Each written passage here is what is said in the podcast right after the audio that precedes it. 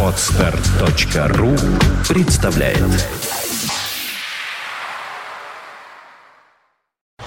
You are listening. You're listening to Internet Radio Funtank FM. Funtank FM. Ну, э, всем привычные позывные, э, непривычный ведущий за пультом я, Александр Цыпин, добрый вечер. Ну, а автор и ведущий этой программы Андрей Меньшенин напротив меня. Андрей, добрый вечер, приветствуем. Приветствую, приветствую. Ну, э, с- у тебя уже в голове какой-то план, конечно, из сегодняшнего эфира. Прошу. Да, смотри, значит, сначала, как обычно, пойдем по авиационным новостям, а тема у нас сегодня заявлена, мы, конечно, говорим про добролет. Я думаю, это, наверное, пожалуй, самая громкая авиационная сенсация за последнюю неделю прошедшую, поэтому нельзя мимо нее пройти. Вот, э, что касается, значит, новостей, э, сначала такие, они не совсем авиационные, но, тем не менее, имеют э, прямое отношение к авиации тоже. Возможно, ты слышал по новостям, э, в Африке тут э, неожиданно разыгралась э, эпидемия Да-да-да, вируса Эбола. Ужасная, да. Слышал, конечно. Да, вот с- н- на сегодня уже 932 человека погибло с начала этого года. Это самая распространенная эпидемия этого вируса с момента его открытия в 1976 году. А, И на самом деле одно из опасений врачей-эпидемиологов это его распространение по э, планете. И понятно, что один из способов э, вполне очевидных распространения это авиация, то есть э, когда человек зараженный, может быть не продиагностированный э, на нужном этапе, он случайно садится в самолет и э, перевозит это, это заболевание между континентами. А, по поводу этого сейчас много опасений. К счастью, пока, пока что это заболевание не вышло за пределы Африки. А, оно бушует там буквально в трех странах. А, но, тем не менее, уже во многих европейских аэропортах, куда совершаются рейсы из Африки различными африканскими авиакомпаниями, уже предприняты определенные меры э, безопасности. Там э, дежурят врачи-эпидемиологи, там э, на выходе пассажиров проверяют через специальные рамки, которые определяют температуру тела. Э, сегодня э, проходила такая информация, которая, к счастью, не подтвердилась, что на, на одном из рейсов Аэрофлота якобы э, обнаружили зараженного человека, однако потом Аэрофлот сам заявлял, что это не более чем слухи, и, к счастью, оказалось неправдой. Э, Тем не менее, в московских аэропортах э, я знаю, что уже предприняты особые меры, э, собственно, контроля, вот как раз про эти самые рамки, э, которые определяют температуру тела, выходящего из самолета пассажира, и когда у него э, температура тела выше, чем обычно, это, естественно, может быть вызвано массой причин, совсем не обязательно, что это какой-то вирус или заболевание, может, человек просто перегрелся, учитывая э, высокие температуры в этом месяце и в России, и в Петербурге, и в Москве. Э, Но, тем не менее, его сразу же просят отойти э, в сторону и уже более детально выясняют причины вот повышения его температуры. Э, Что касается Петербурга, несмотря на то, что он, разумеется, связан с всем остальным миром широкой маршрутной сетью, тем не менее, пока у нас в этом плане все спокойно, никакой тревоги не бьют, да, и я надеюсь, что никакой, собственно, причины для этого тоже нету. Вот. Поэтому пока, к счастью, нас это не коснулось, э, панику, наверное, пока не стоит разводить, но все-таки для, э, так скажем, объективности стоит отметить, что вот этот самый вирус Эбола и лихорадка, которая им вызывается, э, весьма серьезное заболевание, там смертность на самом деле аж в 90% случаев. Э, вот. Надеюсь все-таки, что э, справится международное сообщество с этим вирусом как можно быстрее. Э, совсем недавно, буквально, по-моему, накануне, если не ошибаюсь, Всемирный банк выделил порядка 200 миллионов долларов на ликвидацию этого вируса. Э, в первую очередь деньги пойдут э, на оплату э, работы иностранных эпидемиологов, которые приедут в Африку, э, чтобы ликвидировать, помочь ликвидировать это заболевание. В том числе, кстати, и из России тоже будут наши эпидемиологи там работать. Ну и э, стоит также отметить, что из США тоже будут. А, вот. Что у нас еще из авиационных новостей? Сегодня Дмитрий Медведев подписал постановление, которое разрешает российским авиакомпаниям принимать на работу иностранных пилотов.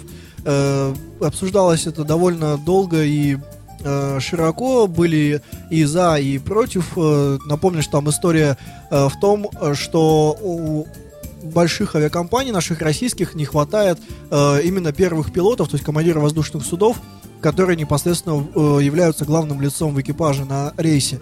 Э, при этом у нас э, есть э, некий избыток вторых пилотов, то есть э, таких условных помощников этому командиру. Э, это выпускники э, высших учебных заведений, училищ, э, профессиональной подготовки, после переучивания и так далее.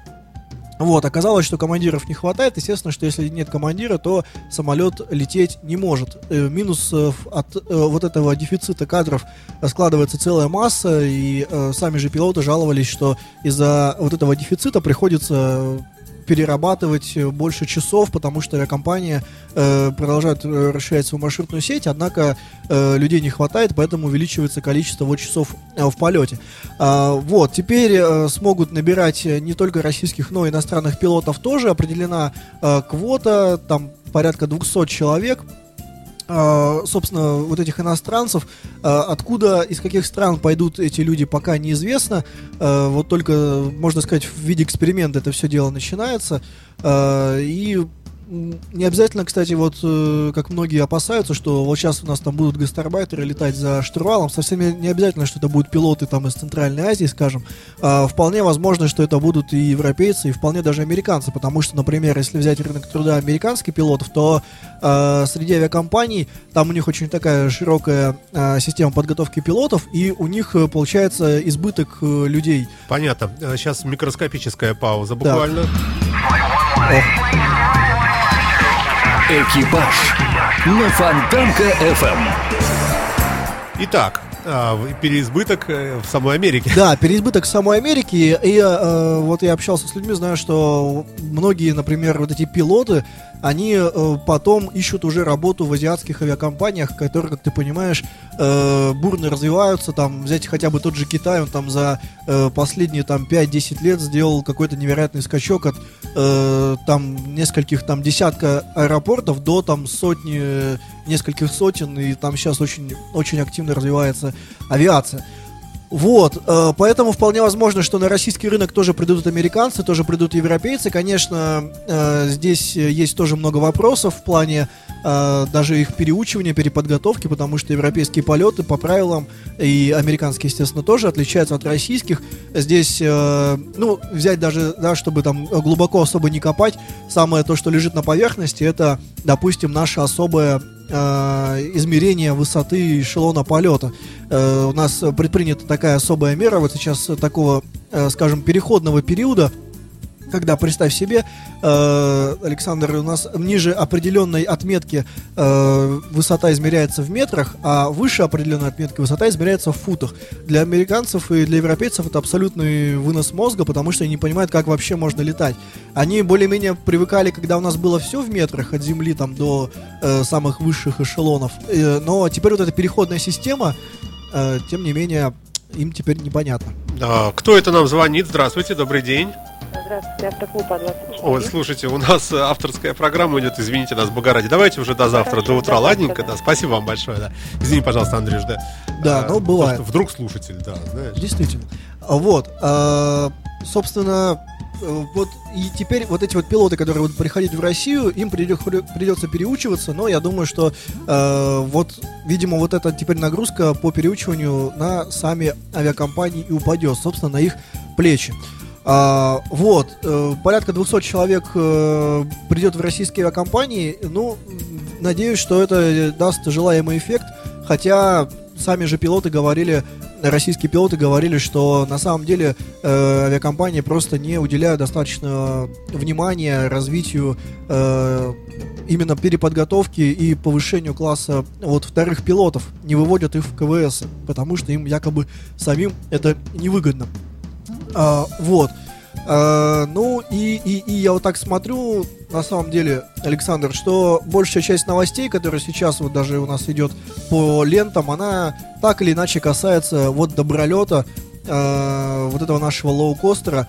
Поэтому, поэтому, наверное, я предлагаю сейчас а, послушать а, вот такую песенку, которую я тебе скидывал. Это наша не- неувядающая классика. И потом уже перейдем к основной теме, потому что там есть действительно о чем поговорить. Договорились.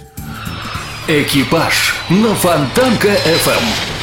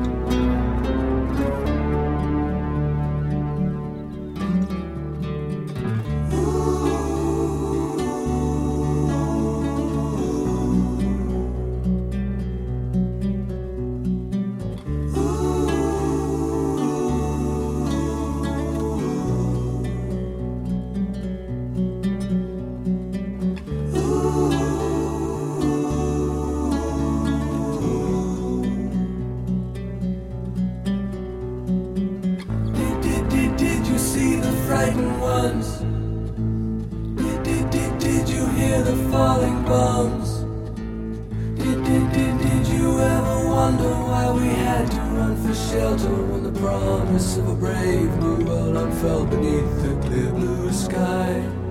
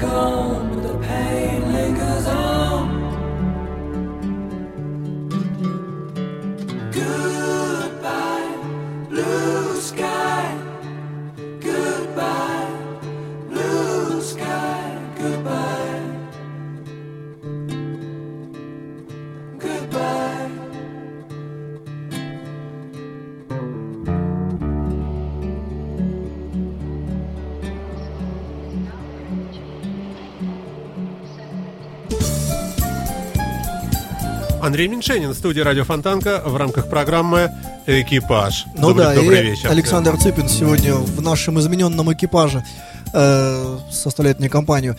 Э, вот, собственно, вот эта песенка знаменитых, да, и неувидающих наших Pink Floyd э, «Goodbye Blue Sky». Я очень надеюсь, что э, это не станет обращением для нашего лоукостера, для третьей попытки создать бюджетную авиакомпанию. Э, в России, конечно, мы говорим про добролет. Э, как я уже говорил, это, наверное, самая э, нашумевшая сенсация вот за э, последние вот эти дни. Это связано, во-первых, с событиями на Украине, с печальными. Э, и там, что касается санкций, политика завязанная, ну и все-таки так или иначе это коснулось э, многих многих граждан, которые решили э, купить вот билеты за небольшую цену и слетать в тот же там э, Симферополь или, например, Волгоград. Рейс только открылся в э, направление только открылось в э, субботу и буквально чуть ли не на следующий день авиакомпания заявила о приостановке полетов. Это было 4 августа. С 4 августа самолеты добролета уже не летают. Вот буквально сегодня пошел, э, получается, третий день, как на земле стоят вот эти самолеты. Напомню, добролет у нас начал летать 20, в ночь на 27 мая начали продаваться билеты. Вот, собственно, вот этого года меньше получается, трех месяцев, да, просуществовала авиакомпания в плане того, что именно активных полетов. Э, изначально это анонсировалось как э, проект большой государственной важности в, том, э, в той части, что это бюджетные перевозки за небольшую цену в несколько городов России. И изначально как раз анонсировалось, что самолеты полетят из Москвы, конечно же, в Петербург. Потом случился вот этот наш э, Крым, и э, резко изменилось направление. Первый самолет в итоге улетел 27 мая, улетел из Москвы в Симферополь. И вот это первое стало направление, по которому авиакомпания работала. Всего в ее авиапарке три самолета, это два Боинга и э, два Боинга 737-800 новых и э, Суперджет 100. Летали из них только Боинги. Суперджет стоял для вида, э, он был нужен в качестве третьего воздушного судна, чтобы получить, чтобы получить сертификат эксплуатанта чартерной авиакомпании, чтобы, в принципе, начать выполнять эти рейсы. Вот. А в итоге двумя самолетами летали в Симферополь. И, как я уже сказал, э, собирались вот открыть новые направления. Там буквально и, э, по-моему, и Казань, и Сургут, и еще ряд городов должны были присоединиться уже в ближайшее время. Э, но так случилось, что в пятницу Евросоюз э, в очередном своем санкционном списке среди компаний упомянул и э, Добролет.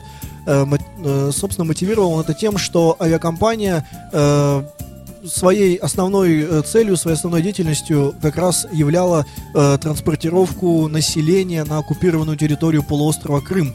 Ну, естественно, это был для них единственный рейс, поэтому, э, безусловно, и э, как раз на нее и легла вот эта какая-то ответственность. Хотя нужно отметить, что на полуостров Крым э, у нас э, летали и летают э, ну, буквально все, все крупные российские авиакомпании, поэтому Добролет там занимал далеко не лидирующее место со своими э, двумя самолетами, вот, поэтому там на самом деле процент ничтожно мал из того, что именно, э, если взять весь пассажиропоток, который летает в Крым, то Добролета там какие-то копейки.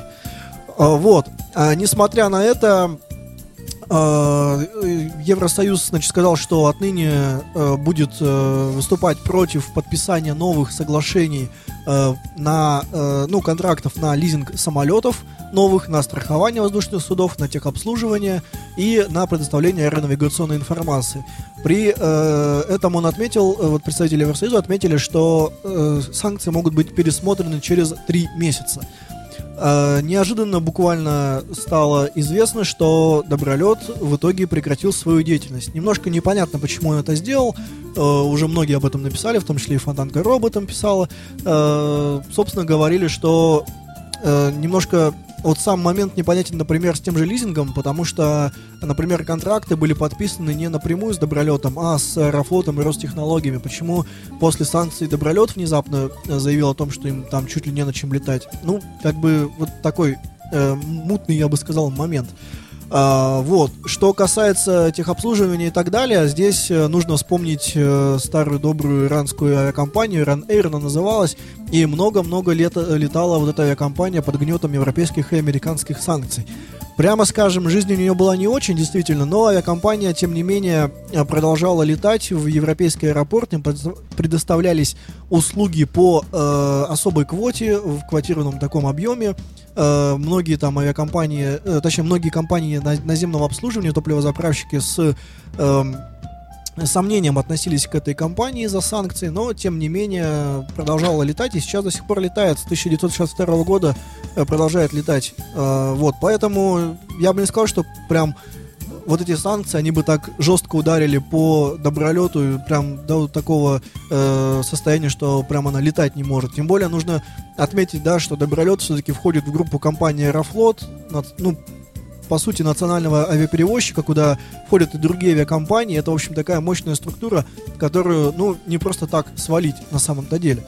Вот. э, тем не менее, тем не менее, э, самолеты остались на земле. Э, почему это произошло, много разных версий высказывалось. В частности, говорили, что Добролет свою роль выполнил, и поэтому теперь как бы уже что-то вроде отработанного материала. Э, В качестве причины указывалось, э, что вот эта небольшая авиакомпания, лоукостер, э, нужен был для того, чтобы протащить специальные законы авиационные. В частности, речь идет о законе о невозвратных билетах и об оплате, дополнительной оплате багажа. Естественно, в законе не прописано, что вот этот закон, он только на добролет распространяется. Понятно, что он распространяется на все авиакомпании. И каждый теперь авиаперевозчик российский может пользоваться вот теми преимуществами, которые были получены. Вот, таким образом, как бы добролет в качестве паровоза свою э, роль выполнил, и вроде как теперь для бизнес-модели группа Аэрофлот уже не нужен. Вот такая версия высказывалась. Насколько это близко к истине, наверное, э, сложно сейчас э, об этом говорить. Э, Кстати, Добролет сегодня заявил, э, вот его директор, господин Калмыков, сказал, что, собственно, Добролет э, рано списывается со счетов, и он продолжит, продолжит летать. Вот. К сожалению, не смог он назвать конкретных сроков, когда это э, произойдет. Однако, вот, например, в прошлые выходные, когда только Добролет заявил о своем э, пресс- о приостановке своей деятельности, тогда стало известно, что те э, пассажиры, которые уже купили билеты э, в Симферополь и в Волгоград, их перевезет э, другая дочерняя компания Аэрофлота, Оренбургские авиалинии, а те, кто купил э, билеты на еще не открывшиеся направления, которые должны были в конце августа и сентября открываться, тем, собственно, вернуть деньги. Вот такая ситуация. А, вот. В результате э, много-много всего было и плохого, ну, в основном, прямо скажем, плохого сказано а, по этой ситуации, по э, приостановке деятельности Добролета, по санкциям в в его адрес. Разумеется, люди, которые занимаются госпропагандой, не упустили шанса сыграть э, и на этой теме, разыграть вот карту Добролета. Тут же понесли заявление о том, что Европа убила российскую авиакомпанию, которая только-только началась. Э, там представлялся чуть ли не образ какой-то беззащитной малютки и так далее. Э, страшные вещи, надо сказать. А, вот. А, и, разумеется, ну, это было на самом деле ожидаемо, что в ответ пошла реакционная волна, э, в частности, вице-премьер, извиняюсь, по- понизил случайно. Премьер-министр, конечно, Дмитрий Медведев э, дал поручение разработать ответные меры. Э, в результате сегодня анонсировали ответные меры, которые собираются предпринять э, в, от- в адрес европейских авиакомпаний, э, вот, собственно, за то, что они наш убили, убили наш добролет, как э, говорят товарищи, занимающиеся госпропагандой. А, в частности, э, вот Дартас э, ссылается на источник, знакомый с подготовкой вот этих самых мер, и вот этот самый источник заявляет, что в первую очередь речь идет об остановке чартерных рейсов ряда грузовых и пассажирских авиакомпаний, разрешения на полеты для которых выдавались на временной основе сверх установленных в соглашениях о воздушном сообщении э, нормах. Ну, здесь э, нужно вспомнить, да, что есть э, такие специальные документы, которые подписываются между странами, где лучше всего, наверное, их принцип описывается, как ты будешь к людям относиться, так будут относиться и к тебе. Там полный паритет.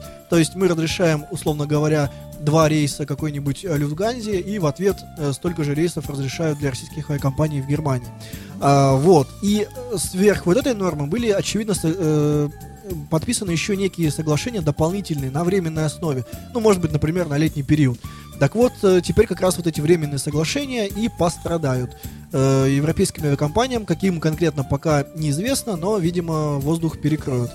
Э, в прямом а как вообще и поступают в переносном таких смысле. случаях? Ну вот если, э, если э, между двумя странами есть воздушное сообщение, а между ними лежит какая-то территория, которая вот, вот как не пускает.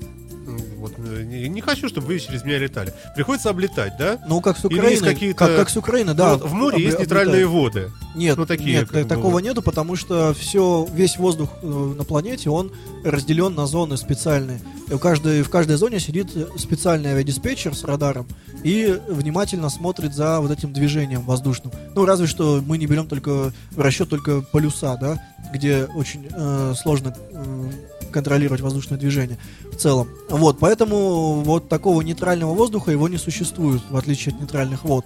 Э, это всегда э, чья-нибудь ответственность, потому что если два самолета столкнутся, одной из э, ответственных сторон будет выступать тот человек, который координировал движение по воздушным трассам, то есть авиадиспетчер. Так вот, и э, говоря, кстати, вот э, ты не зря упомянул про воздушные трассы и вот ту самую территорию, которая не пускает, вторая мера э, в списке, их всего три. Вот вторая мера это изменение э, маршрутов движения самолетов по воздушным э, трассам над Сибирью, так называемые транссибирские маршруты. Ну, пожалуй, это, наверное, такой самый э, мощный удар под дых вот, Кому? европейским авиакомпаниям. Потому что Россия наша, наверное, в первую очередь все-таки знаменита своей территорией, да, самая большая страна. И э, вот эти воздушные трассы, которые пролегают через нее, э, они активно используются при полетах из Европы в Азию. Э, Есть, например, там э, та же авиакомпания Finnair, предположим, у которой это чуть ли там не главное, э, не краеугольный камень вообще всей, всей политики, всей экономики, полет, э, именно трансфер пассажиров из Европы в Азию. Вот именно этим компания занимается.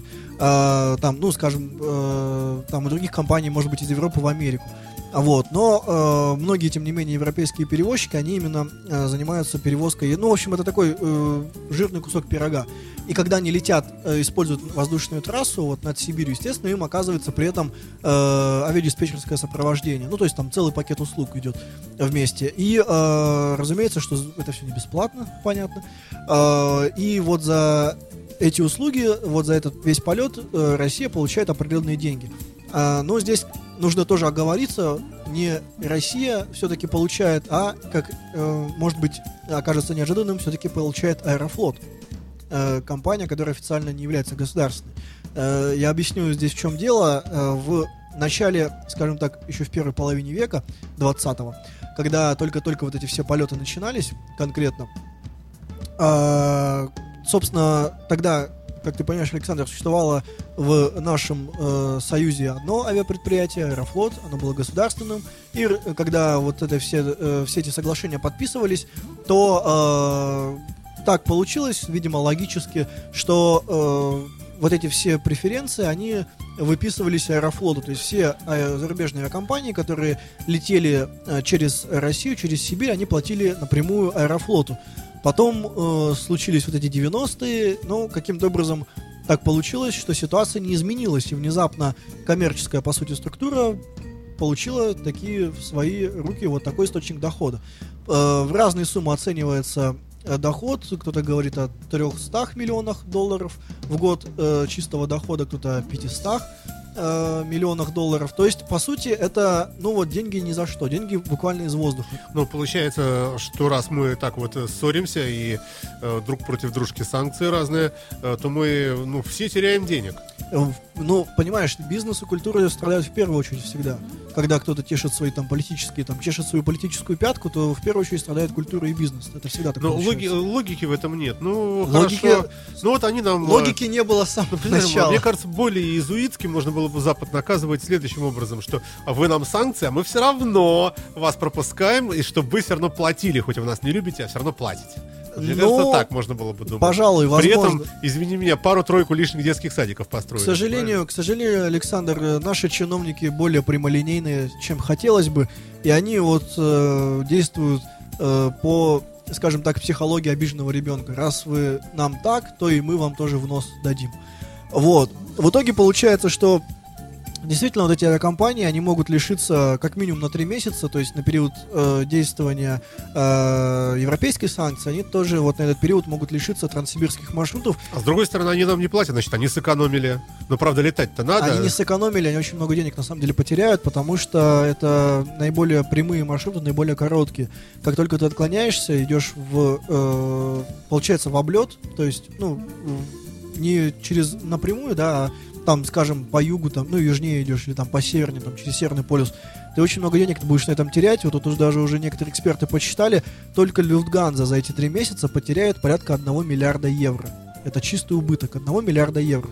Э, Сумма получается, во-первых, из-за того, что э, получается более длинный маршрут, увеличение полетного времени, а, ну, понятно, да, чем больше самолет находится в воздухе, тут сразу капает много всего. Там идет, в первую очередь, зарплата пилотам, во вторую очередь идет э, расход топлива больше, чем э, было до этого, ну и там износ э, оборудования того же и так далее, и так далее, и так далее. В общем, там накапливается огромный ком сразу же проблем, но европейские компании точно от этого, э, ну, действительно могут потерять довольно серьезно.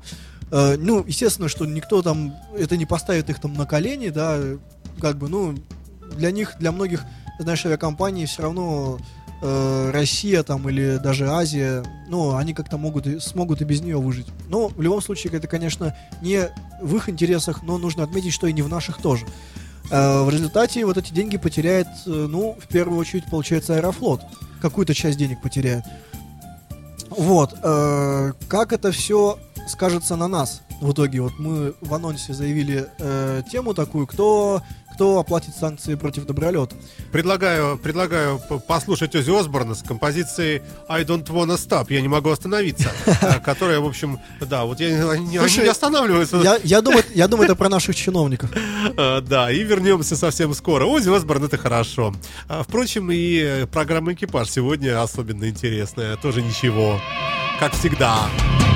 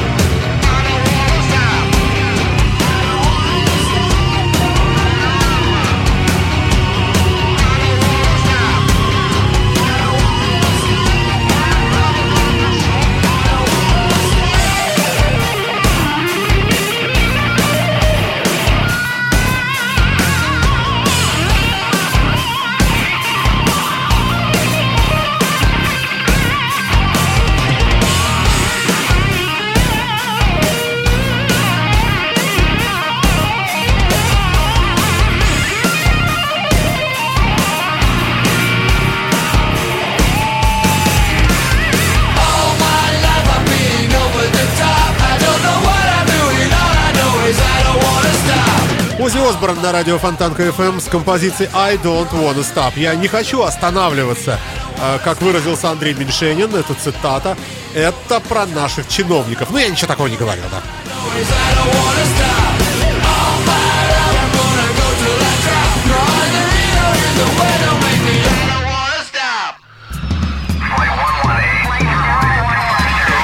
Экипаж на Фонтанка FM. Ну, Случайно, вот я тоже проглядываю этот интернет, твиттер по запросу авиация.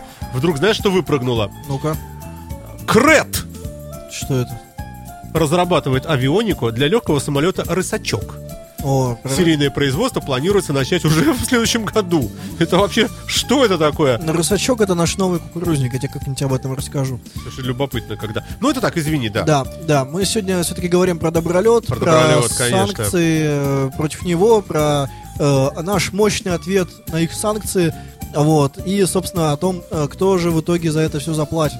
Э, Не знаю, наверное, уже стоит вскрыть все карты и сказать, что в итоге, дамы и господа, конечно же, это все коснется непосредственно нас с вами в первую Ну, очередь. если мы не летаем. Ну, ну, не летаем. Вот, вот ну, нафиг мне не нужно. Ну вот, э, вот, Александр, Я ты, все равно заплачу. ты в этом плане очень похож на Дмитрия, он тоже не летает. На Дмитрия Анатольевича? Нет, На на Дмитрия Филиппова. А, Дмитрий, так, ага, да. Ну, потому что мы умные, боимся. Правильно. Э, вот, но на самом деле я имею в виду, конечно, все-таки наших авиапассажиров, тех, кто э, летает часто, много и куда-нибудь, по делам и не только. Э, хотя, на самом деле, кроме дел-то, вот э, если учитывать то, что сегодня у нас седьмой туроператор закрылся, все-таки все меньше и Да, меньше поводов да. остается. Вот, тем не менее, э, говоря про добролет санкций их, э, и наш ответ на их э, санкции. А, вот, значит, в итоге э, вот второй, вторая, второй наш ответ получается из э, трех на э, их санкции, это вот как раз изменение маршрутов э, над э, Сибирью. Получается, что европейские авиакомпании вот на эти три месяца э, несут какие-то определенные убытки, но при этом нужно помнить все-таки вкинуть э, ложку меда в бочку дегтя, что не только европейцы летают э, в Азию, но и азиатские же компании тоже летают в Европу, а с ними мы как раз дружим всячески и продолжаем э, даже не ссориться ни разу. Э, и, естественно, они нам точно так же платят, как и европейцы. Поэтому все-таки оттуда какой-то доход э, будет продолжаться. Вот, но это так, чисто для какого-то объективного м, м, контроля. А что касается э, третьей санкции, ну это э, она вполне была очевидна и, что называется, давно назрела, учитывая, в какую пропасть э, катятся отношения России и Украины. Собственно, в итоге авиационные власти приняли решение о закрытии воздушного пространства для транзитных рейсов украинских авиакомпаний. На самом деле не помню такого, чтобы Украина закрывала воздушное пространство для, для наших рейсов, но в итоге мы решили уж перекрывать так перекрывать воздух окончательно. И теперь украинские авиакомпании летать к нам, очевидно, не смогут. Смогут ли летать э, российские авиакомпании, вот это уже теперь вопрос такой большой, я бы сказал, важности. А то может статься, знаешь ли, э, что вообще перестанет э, существовать некое пассажирское авиасообщение между Россией и Украиной. А вот это А уже... а вот- насколько оно вообще актуально? Ну, А, вот- ну, у нас, на как, как известно, серьезно. много работает э, э, украинцев здесь, правильно, на заработках в России. ну, Но они же, наверное, все-таки ездят в основном как-то Ну, наземным транспортом. Смотри, ты вот э, мыслишь какими-то все-таки приземленными несколько категориями, а у нас же много очень э, именно бизнеса идет э, между двумя странами, потому что все-таки соседи и много всего общего, несмотря на вот эти э, нелепые конфликты, которые продолжаются с конца прошлого года. Э, тем не менее, я боюсь, что очень многие многие могут пострадать именно в плане э, бизнеса, в плане экономики. Э, вот. Потому что, ну, представь, если ты не, не можешь вот взять и там, вот тебе нужно обсудить контракт там с человеком, вот тебе нужно лично это сделать, там, не знаю, подписать. Но, ну, ну, не можешь ты с ним по скайпу поговорить, там, по мобильнику позвонить не можешь. Тебе нужно вот лично с ним тет тет А ты не можешь только поездом. А поездом это, ну, там, Несколько дня, дней туда-сюда, дня, дня да. три, да. Ну, не, не наездишься же так, это нереально абсолютно.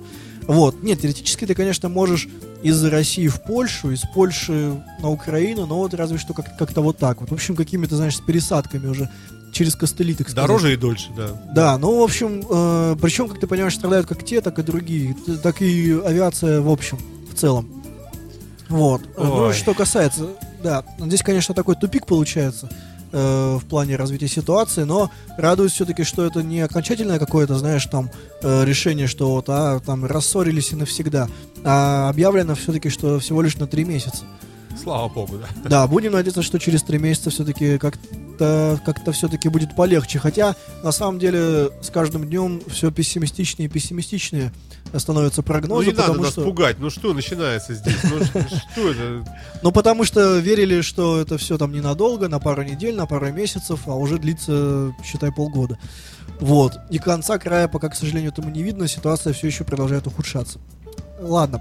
Говоря об экономике, все-таки это важно. На самом деле, как бы э, это странно не звучало, для нас это тоже важно. Э, что касается э, европейских авиакомпаний, то на фоне вот этих заявлений наших чиновников, которые, повторюсь, еще пока не приняли окончательно этих санкций ответных, но э, вот э, источник от Артаса, э, который имеет э, непосредственное вот отношение к обсуждению этих ответных мер, вот он все поведал, все детали. Э, и эти меры продолжают обсуждаться э, по поручению нашего премьер-министра э, Дмитрия Медведева. Так вот, на фоне вот этих всех известий акции европейских авиаперевозчиков уже, уже начали падать. Так, э, собственно, Люфтганза э, уже потеряла вчера полтора процента на акциях. EasyJet, это европейский лоукостер, э, 1,6%, а э, вот Альянс Air France KLM уже аж целых 3,9% потерял, что, конечно, конечно, печально. На самом деле Аэрофлот тоже тут немножко акций в акциях потерял, но он не- он не, не так критично, я бы сказал, как вот европейцы. Все-таки действительно для них, пожалуй, это будет серьезно, э, серьезным ударом по э, экономике.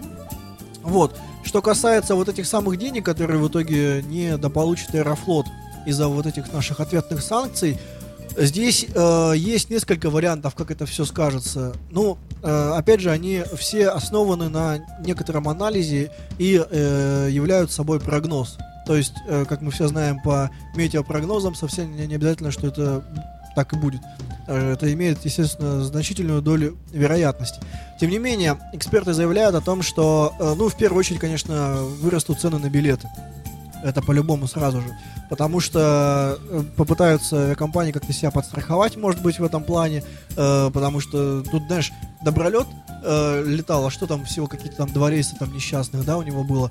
А, допустим, остальные там, если взять первую пятерку авиакомпаний крупнейших российских, они там прилично летают. Что сам Аэрофлот, там, что Трансаэр, там, Сибирь Ютейр, там.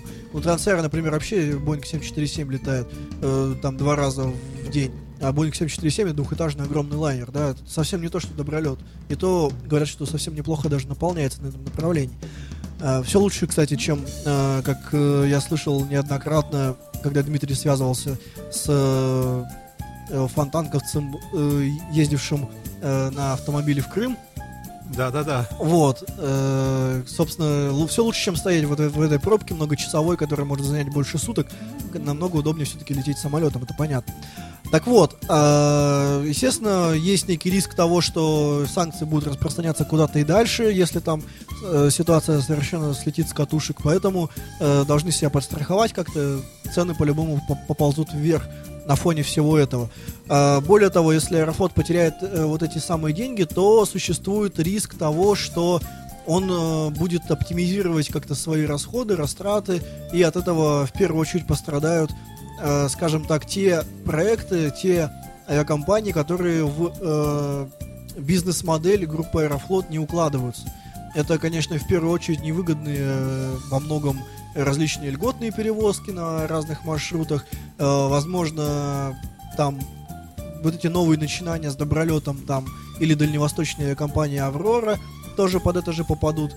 Э, возможно, это проект э, использования новых российских самолетов Сухой Суперджет 100, потому что пока они каким-то образом, знаешь, так на первые пар, э, на первые ряды не вышли по использованию там по э, провозимости там пассажиров, э, по именно налету часов и так далее. Хотя определенно, конечно, все-таки ситуация развивается в лучшую сторону, но пока им еще далеко до лидеров, до э, зарубежных э, самолетов. Вот, ну это вот в первую очередь вот эти вот э, шаги э, могут быть предприняты для того, чтобы себя обезопасить. А, Но здесь все будет, конечно, зависеть от того, как будет развиваться ситуация в дальнейшем. Все-таки хочется надеяться, что обе стороны одумаются вовремя и разойдутся, а- откатят все на позиции, ну, хотя бы осени 2013 года. А, вот. Дальше, дальше, дальше стоит, наверное, упомянуть все-таки, говоря о вот этом безоблачном будущем, Добролет сегодня заявил, что подписал с американской компанией Boeing э, новый контракт на поставку 16 самолетов Boeing 737-800. Э, И эта новость, она как раз идет сразу же после э, заверения о том, что рано списывать Добролет со счетов, что он еще будет летать, э, видимо, через какое-то время, через какое пока непонятно. Э, Вот. Но, тем не менее, э, тем не менее, вот Интерфакс со ссылкой на представителя компании такую новость сообщил, и этот самый представитель заявил, что это еще раз подтверждает э, планы Добролета по развитию. Руководство принимает все возможное, чтобы в кратчайшие сроки возобновить операционную деятельность. Ну и нужно, конечно, все-таки тут отметить, что вот эта новость о 16 самолетах, она далеко, ну, наверное, не такая радостная, как могли бы ее воспринять многие э, люди патриотического склада ума, но не владеющие э, в полной мере фактами. Потому что самолеты эти будут поставляться лишь с 2017 года. Дай бог бы еще дожить до того времени. Компания не успела просуществовать три месяца, как при, э, приостановила свои полеты, а тут уже планы на целых три года. Ну, все-таки еще раз, э, наверное, уже в третий раз за сегодня повторюсь, что э, будем надеяться лишь только на лучшее. Вот, Александр. А тут я, наверное, типа пр- поп- попрошу сделать еще одну музыкальную паузу перед э, нашей традиционной рубрикой об истории авиации. Ну, а, деньги в никуда. Деньги за ни за что. Тоже, мне кажется, актуальненько, правильно? Весьма. Dire Straits на радио Фонтанка.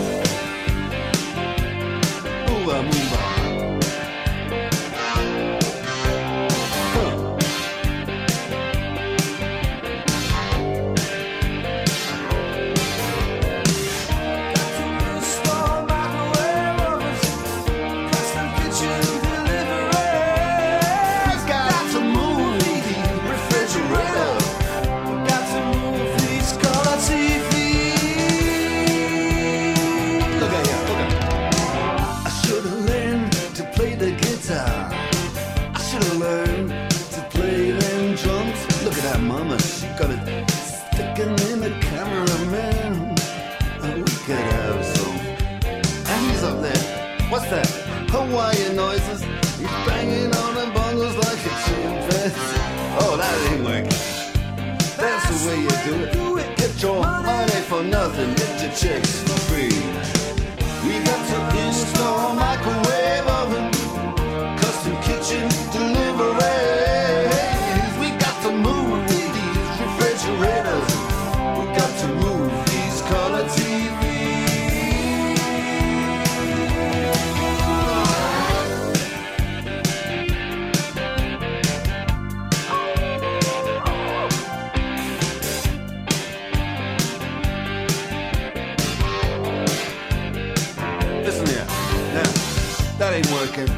That's the way you do it. You play the guitar on the MTV. That ain't working. That's the way you do it. Money for nothing and your chicks for free. Money for nothing.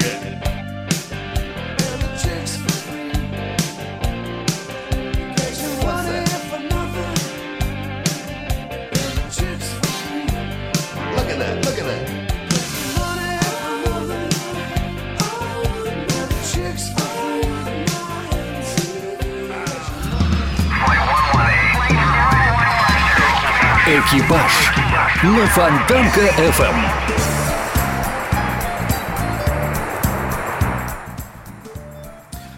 И возвращаемся мы снова в эфир. Александр Цыпин и я, Андрей Меньшенин. Продолжаем говорить про авиацию. Сейчас у нас остается последняя десятиминутка.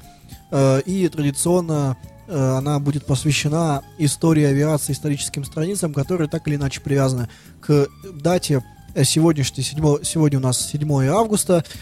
И э, поговорим мы сегодня о исторической такой странице, которая напрямую связана из, с Петербургом тоже. И, э, не знаю, к счастью или не к счастью, касается военных действий. Э, речь идет о э, 1941 годе, Второй мировой э, войне, Великой Отечественной войне. И 7 августа вот как раз 1941 года многие, наверное, уже догадались, начали, началась, началась серия авианалетов на столицу нацистской Германии, на Берлин. Впервые э, наши бомбардировщики потревожили Германию. Вот так получилось. все началось, собственно, 7 августа 41 года. Э, сначала, перед этим, э, начиная с 22 июля, немецкая авиация э, бомбила усиленно аэродромы э, СССР. Э, также 22 июля впервые э, был осуществлен э, массированный авианалет на Москву, который, впрочем, э, успешно отразили. 24 июля немцы попытались повторить э, бомбардировку, и на этот раз им успешно удалось скинуть 300 тонн фугасных и зажигательных бомб. Э, и э, после этого э, Йозеф Геббельс объявил, что советская авиация таки разгромлена. А главнокомандующий Люфтваффе Герман Геринг заявил, что ни одна бомба никогда не упадет на столицу Рейха. А 7 августа наши взяли и оп, и вот это, собственно, его заявление и полностью опровергли. А насколько это вообще был такой сложный рейд и вообще смертельно опасный? Это был абсолютно смертельно опасный рейд, потому что летели, на самом деле, не зная, э, собственно, обстановки, летели в самое сердце врага. Тут без лишнего пафоса нужно сказать, э, в самую столицу. Э, все, собственно, произошло. Это, ну, естественно, это был ночной вылет, ночная бомбардировка. Все бомбардировки в основном были ночные. Так э, было меньше э, шансов э, быть сбитым противником, э, меньше видимости для истребителей, меньше видимости для э, зенитной ар- артиллерии и так далее. И, собственно, 7 августа два- в 21.00 по местному времени с аэродрома Кагул на острове Эзель поднялась особая ударная группа из 15 бомбардировщиков ДБ-3 ВВС Балтийского флота под командованием э, командира полка полковника Преображенского. Самолеты были загружены бомбами, э, фугасно-авиационными бомбами, бомбами э, 100-килограммовыми и листовками. Э, остров, э, кстати, вот этот э, Эзель, он находится, кто не знает, это западная Эстония в Балтийском море. Ну, Балтийский флот, понятно. Вот. А самолет, э, самолет ДБ-3 это э, был такой э, тяжелый бомбардировщик, э, который начал летать, собственно, летом 1935 года. Э, первый полет у него был совершен, а начали его эксплуатировать в августе 1936 года. Э, всего было произведено 1528 машин. И производили его вплоть до 1939 года. То есть, по сути, в 1941 году э, вот этот вылет самый первый, это, к слову, об опасности, Александр, который ты затронул, ли- э, вылет совершался на самолетах, которые уже даже сняли с производства, настолько это были старые машины. Но, тем не менее, э, что называется, цель оправдывала средства, самолеты поднялись, 15 бомбардировщиков, и э, звеньями двинулись на э, Берлин. Э, Полет проходил над морем на высоте 7000 метров э, по маршруту остров Эзель, потом дальше э, вот такая местность, может быть, ты знаешь, я не в курсе, называется она Свинемюнде, если не ошибаюсь, потом дальше Штеттин и далее уже Берлин. Температура за бортом была на этой высоте минус 35, минус 40 градусов, из-за чего стекла кабин самолетов и очки шлемофонов полностью обмерзали. Слушай, а как они вообще грелись там? Там же все-таки... Или какой-то было хотя бы электрический подогрев задницы-то? Ну, что такое минус 30? Умрешь к черту. Не, ну естественно, ты, ну, во-первых, там была теплая одежда в первую очередь, потому что все авиаторы э, того времени, более ранних периодов, они очень тепло одевались, там, чуть ли там не в тулупы заворачивались, э, и таким образом летали. Подогрев, естественно, был. Э, вот, правда, я не уверен, э, что у ДБ-3 была герметичная кабина, а это, знаешь ли, очень важный фактор. Э, ты не можешь, по сути, по сути, действовать э, ну, в самолете, э, я имею в виду обогревать его эффективно и так далее, если у него не герметичная кабина. Таких у меня сведений нету, но с другой стороны, э, полет проходил на высоте 7000 метров, знаешь, это тоже для человека так себе для выживания, мягко говоря. Вот. К слову, сейчас, когда пассажирские самолеты, например, летают, то внутри салона создается давление, как будто вы находитесь на высоте 2 километра. А самолет при этом летит на высоте 10 километров. Вот. Все-то ты знаешь. Ну, господи. так, так получилось. А, вот. А там у них, представь, 7 тысяч метров. Поэтому все-таки хочется верить, что не так плохо им было, как нам кажется. А, но, тем не менее, все-таки э, температура была, видимо, низкая. Ну, явно уж не курорт был, в прямом и переносном смысле этого слова. Э, Кроме того, вот, кроме низких температур, летчикам пришлось еще все эти часы работать в кислородных масках. А, вот, кстати, ответ про герметичность кабины. Может быть, она была не герметична, у них были баллоны с масками, они дышали в эти маски все время. Для соблюдения секретности на всем протяжении полета выход в радиоэфир был категорически запрещен. Не дай бог бы узнали, представь. Через три часа полета вышли к северной границе Германии. Представь себе, сейчас у нас, кстати, не... Это, слушай, без дозаправки, без ничего. Вот, вот Вот ты сел в самолет, за бортом минус 35, дышишь в маску, стекла все замерзли, ничего не видно, ночь. Вокруг война. И вот фигаришь три часа. какой кошмар. Смелые люди. Мягко говоря. Вот. Награждены все. Ну, обижаешь, конечно. При полете над э, территорией Германии самолеты неоднократно были обнаружены с немецких наблюдательных постов, но принимая их за свои, немецкое ПВО огня не открывало. Ну, а кто бы мог подумать, да. что 7 августа 41 года советские бомбардировщики вторгнутся в Германию. Откуда? Это сейчас мы, например, э, если бы совершили рейд в Вашингтон, подъехали бы на ГИБДДшной машине, э, оштрафовали бы Да. Барака Обаму, и все бы тоже думали, какое-то вот подразделение Действительно. местное, да, что-то такое. тут. Действительно. Но на самом деле, э, если уже затронули эту тему, буквально же где-то месяц или полтора назад наши Ту-95, это тоже бомбардировщики стратегические, летали такие с Владивостока к западному побережью э, США. Это их США как сказали бы некоторые патриотические граждане. Вот. И э, поднимали, на самом деле, по тревоге действительно истребители, представляющие себе американские, и действительно шли на перехват. Ну, наши, конечно, э, так немножко похвастались тем, что умеют, развернулись и ушли назад. Вот. А вот э, в 41 году, э, 7 августа, немцы были более, э, более беспечны, чем американцы в наше время. А, так вот, э, значит, пролетели наши эти самые бомбардировщики э, фактически неопознанными. Э, над Шеттингом немцы, посчитав, что это задание возвращаются заблудившиеся самолеты Люфтваффе, с помощью прожекторов предложили экипажам э, даже присесть на ближайший аэродром. Мол, мало ли вы заблудились, так вот же, пожалуйста. Э, в час 38 августа, то есть уже вот минули, минула полночь, пять самолетов осуществили сброс бомб на хорошо освещенный Берлин, который даже, Обалдеть. даже и не подозревал. Остальные отбомбились по берлинскому предместью и Штеттингу. О, извиняюсь, Штеттину. Э, немцы настолько не ожидали авианалета, что включили авиамаскировку лишь через 40 секунд после того, как первые бомбы упали на город. А 40 секунд это, ну понимаешь, весь отсек уже освободился. То есть там уже маскируй, не маскируй, уже все ушло вниз. То есть как бы уже поздняк метаться, что называется. Э, так вот, э, проконтролировать результаты налета летчикам не позволило, к сожалению, немецкое ПВО все-таки опомнились. Активность которой стала так велика, что заставила радиста Василия Кротенко передать режим, а, прервать, извиняюсь, режим радиомолчания и э, сообщить о выполнении задания в радиоэфире. Мое место Берлин, задачу выполнили, возвращаемся на базу. В 4 утра 8 августа после 7-часового полета экипажи без потерь вернулись на аэродром. Да, вот, вот. Реакция. Дальше интересная реакция. Разумеется, немцы так и не поняли, представь Что себе, это было? что это, что это Они, наверное, было. подумали англичанцы. Да, да. И всякие Мне кажется, прочие. мне кажется, ты уже наизусть знаешь эту историю, потому что действительно 8 августа немецкое радио передало сообщение, что, дескать, э, минувшей ночью крупные силы английской авиации в качестве 150 самолетов пытались бомбить э, нашу столицу, имеется в виду Берлин. Из них лишь 15 городу самолетов прорвалось, и 9 самолетов было сбито. А, В ответ на это BBC сообщила, Германское сообщение о бомбежке Берлина интересно и загадочно, так как 7 и 8 августа английская авиация над Берлином не летала. У нас время выходит. Да, к сожалению. сожалению. К сожалению. Окей, я тогда быстренько э, уже доверну на Петербург. А почему я об этом вспомнил? Э, следующий вылет был назначен на 10 августа, и совершался он уже на более современных самолетах ТБ-7. Это так называемые П-8. И совершался он уже с аэродрома города Пушкина непосредственно. 81-й бомбардировочный, э, бомбардировочная авиадивизия вышла, отбомбилась успешно и вернулась назад. И закончу эту историю э, письмом э, одной из домохозяек Берлина, которая писала своему мужу на фронт. Дорогой мой Эрнст, война с Россией уже стоит на многих сотен тысяч убитых.